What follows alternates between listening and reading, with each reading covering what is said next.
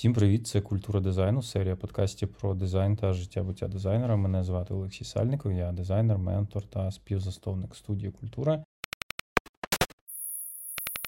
Тема сьогоднішнього випуску політична свідомість дизайнера. Рюбен Паттер, дизайнер та викладач графічного дизайну в Королівській академії мистецтв у Газі в своїй книзі Політика дизайну, яка, до речі, видана українською видавництвом Артхас, досліджує культурний і політичний контекст візуальної комунікації. І серед іншого він акцентує увагу на тому, що дизайнери частково контролюють повідомлення, які надсилаються через цю візуальну комунікацію, і тому мають певну владу формувати її. І з цією владою пов'язана також також відповідальність. І в цій книзі автор демонструє, що інструменти комунікації ніколи не є нейтральними, і все, що ми робимо, є суб'єктивним. В принципі, нам важко досягти якогось глобального, універсального чи узгодженого з переконаннями всіх людей дизайном. Але я хочу поговорити не про те, як уникнути в роботі упереджень чи зробити повідомлення більш інклюзивними. Я хочу поговорити про роботу дизайнера в контексті російського вторгнення і хочу звернутися до креативного ком'юніті і до колег як до співгромадян країни, яку системно сторіччями пригнічує імперія, тероризує активно останній рік. Чи справді ми, як творчі професіонали, усвідомлюємо політичне значення та вплив нашої роботи на сучасному суспільстві? І чи може взагалі дизайнер залишатися осторонь від соціальних процесів та відносин з іншими народами та культурами? І як ми можемо використати цей інструмент в боротьбі з росіянами прямо зараз?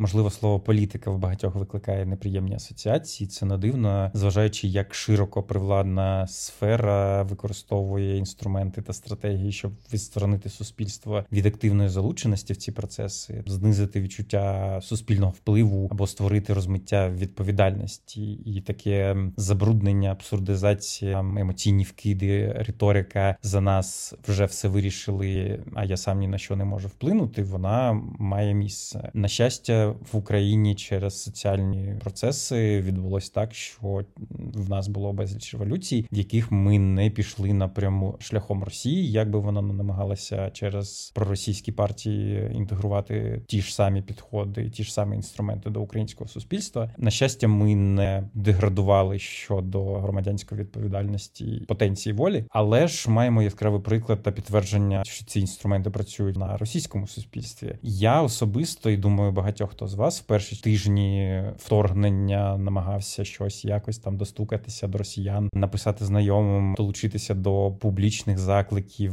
до них, щоб вони якось щось зробили, вийшли на протести, вплинули на власну владу. Але ми дуже швидко побачили, що це не спрацювало, і розчарування настало також і в очікуваннях від колег в креативній сфері, де здавалося б, люди трошки, ну я не знаю, як дизайнери мають певний більш розширене, скажімо так, оптику на події на життя життя, мені здавалося, що вони більш розумніші, інтелектуальніші. Виявилося, що ця хвороба торкнулася їх також. І максимум на що вони були здатні, це видати якесь розпливчасте «Нєт війні» або там не все так однозначно, і за декілька місяців здиміти з Росії, коли була оголошена мобілізація. На жаль, частина українців, зокрема і серед наших з вами колег, все ще заражена цим вірусом.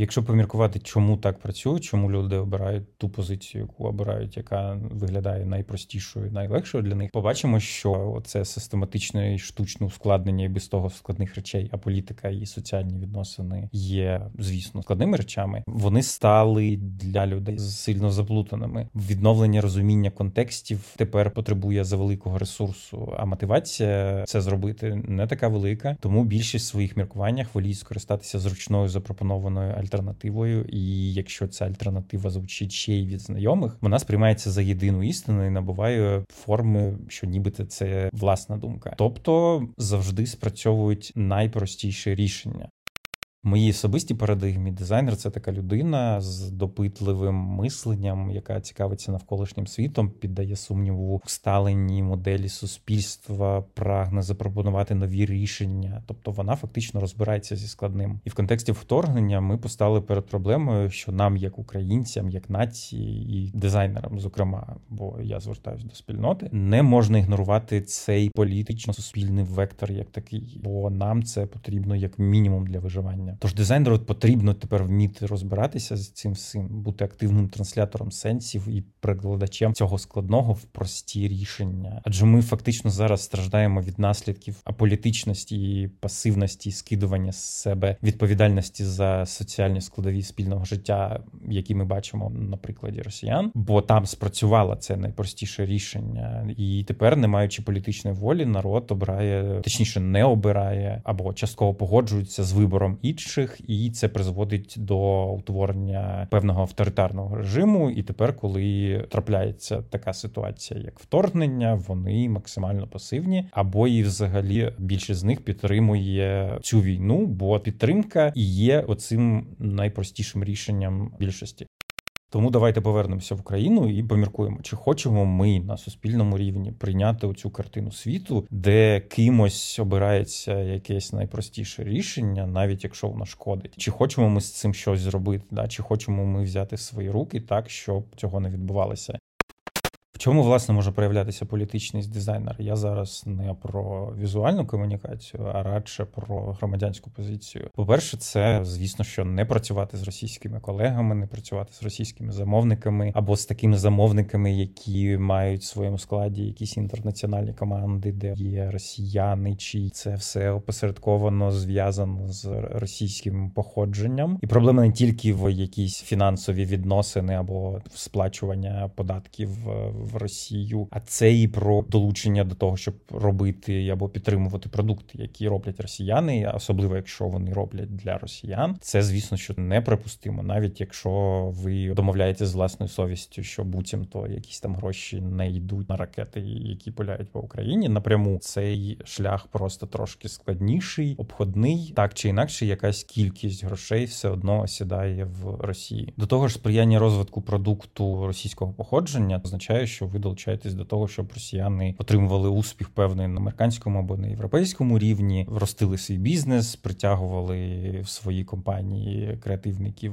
знову ж таки з Росії, і весь цей кластер носіїв російської культури він фактично збільшувався, і всі ці люди мали змогу в кулуарах в спілкуванні особистому з локалами продовжувати інкапсулювати свою шовіністичну імперіалістичну натуру, очернювати українців, говорити, що Крим російський і таке інше, те, що дуже складно викорінити з них звичайними розмовами.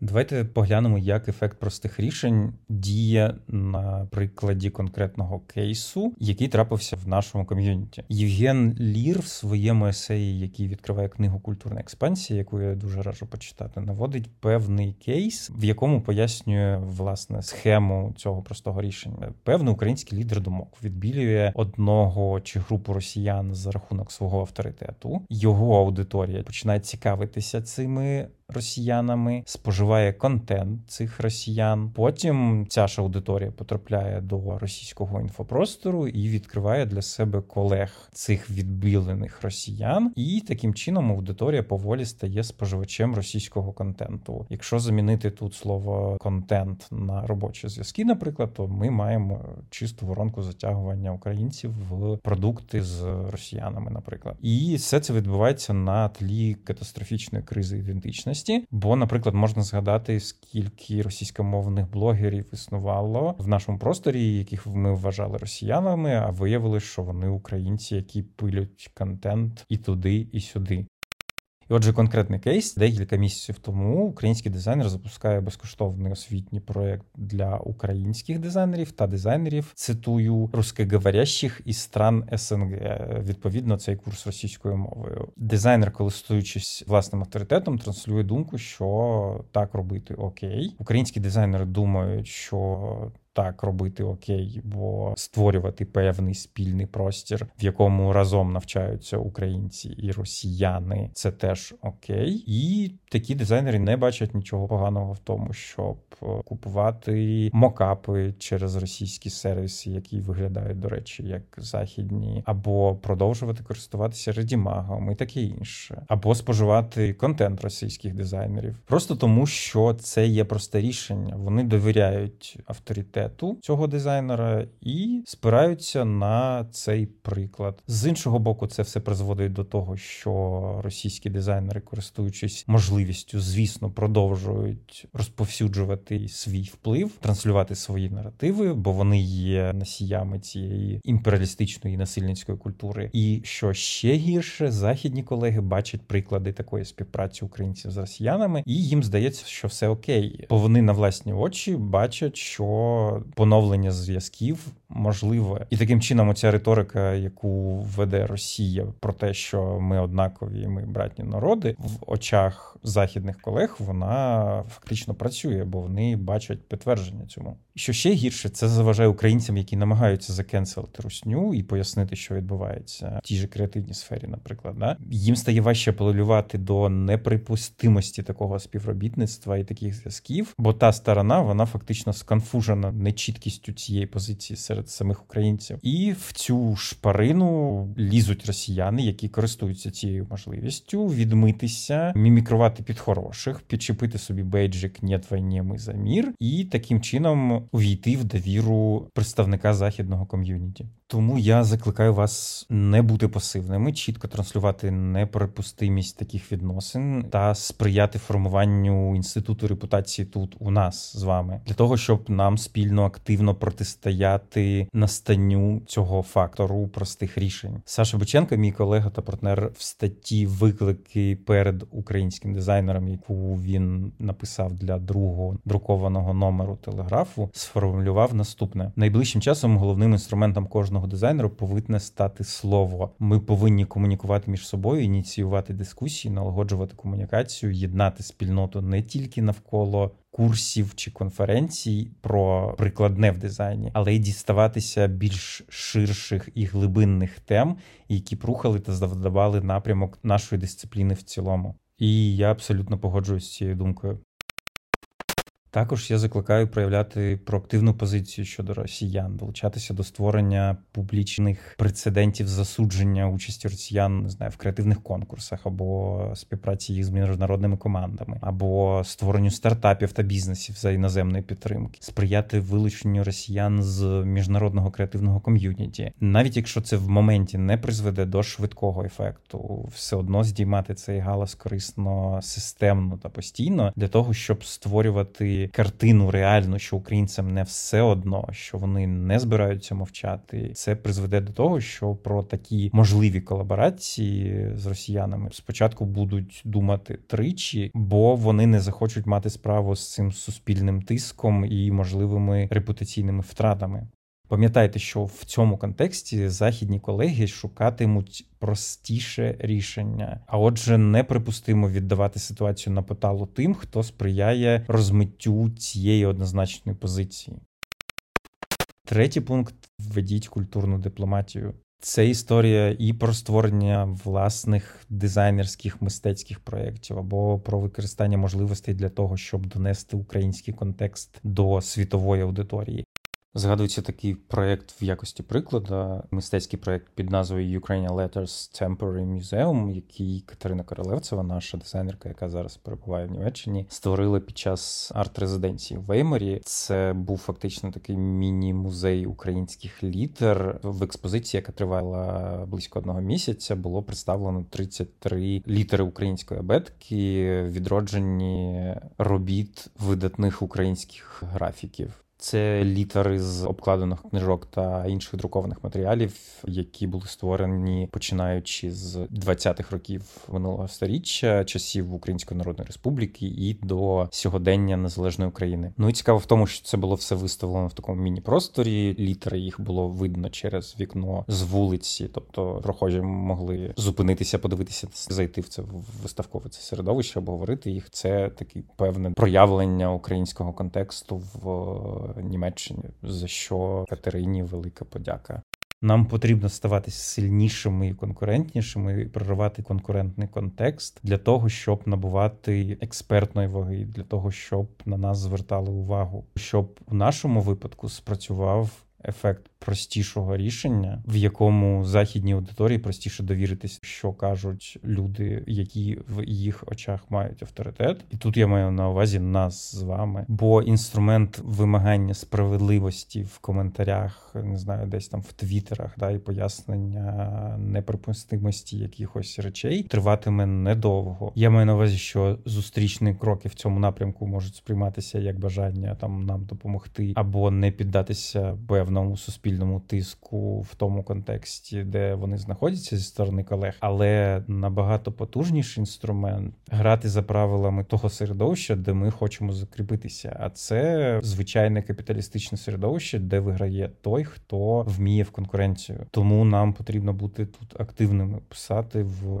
місцеві дизайн спільноти, писати в студії, пропонувати колаборації, долучатися до конференцій, пропонувати себе як спікерів, залучати західну аудиторію. У нас якісь конференції проводити для того, щоб формувати ці зв'язки. Нам всім потрібно налагоджувати цей діалог не тільки для того, щоб ми змогли донести наш контекст, нашу правду, але й відібрати можливостей у росіян, які зараз масово намагаються асимілюватися після того, як вони втікли з Росії. І четвертий пункт, до якого я всіх закликаю, давайте будувати своє. Я маю на увазі не тільки дизайн спільноту, не тільки креативну економіку, не тільки процеси, які у нас відбуваються, але і пропоную нам розвернути фокус на державний апарат, державні системи, бо ми теж можемо до цього долучитися, застосувати свої дизайн-фреймворки, дизайн мислення, запропонувати інтегрувати його в сервісний апарат країни підійти до цього буквально як до продуктового дизайну, вплинути на управлінські ці процеси, поліпшити їх, або принаймні посприяти тому, щоб не було якихось кулуарних конкурсів на створення дебільних айдентик міністерств або ребрендингів, або чогось такого. Ну і цікавтеся історією для того, щоб зрозуміти, куди нам всім прямувати, потрібно зорієнтуватися і зрозуміти, що було в минувщині, відкрити для себе взагалі весь цей контекст сторіч пригноблень,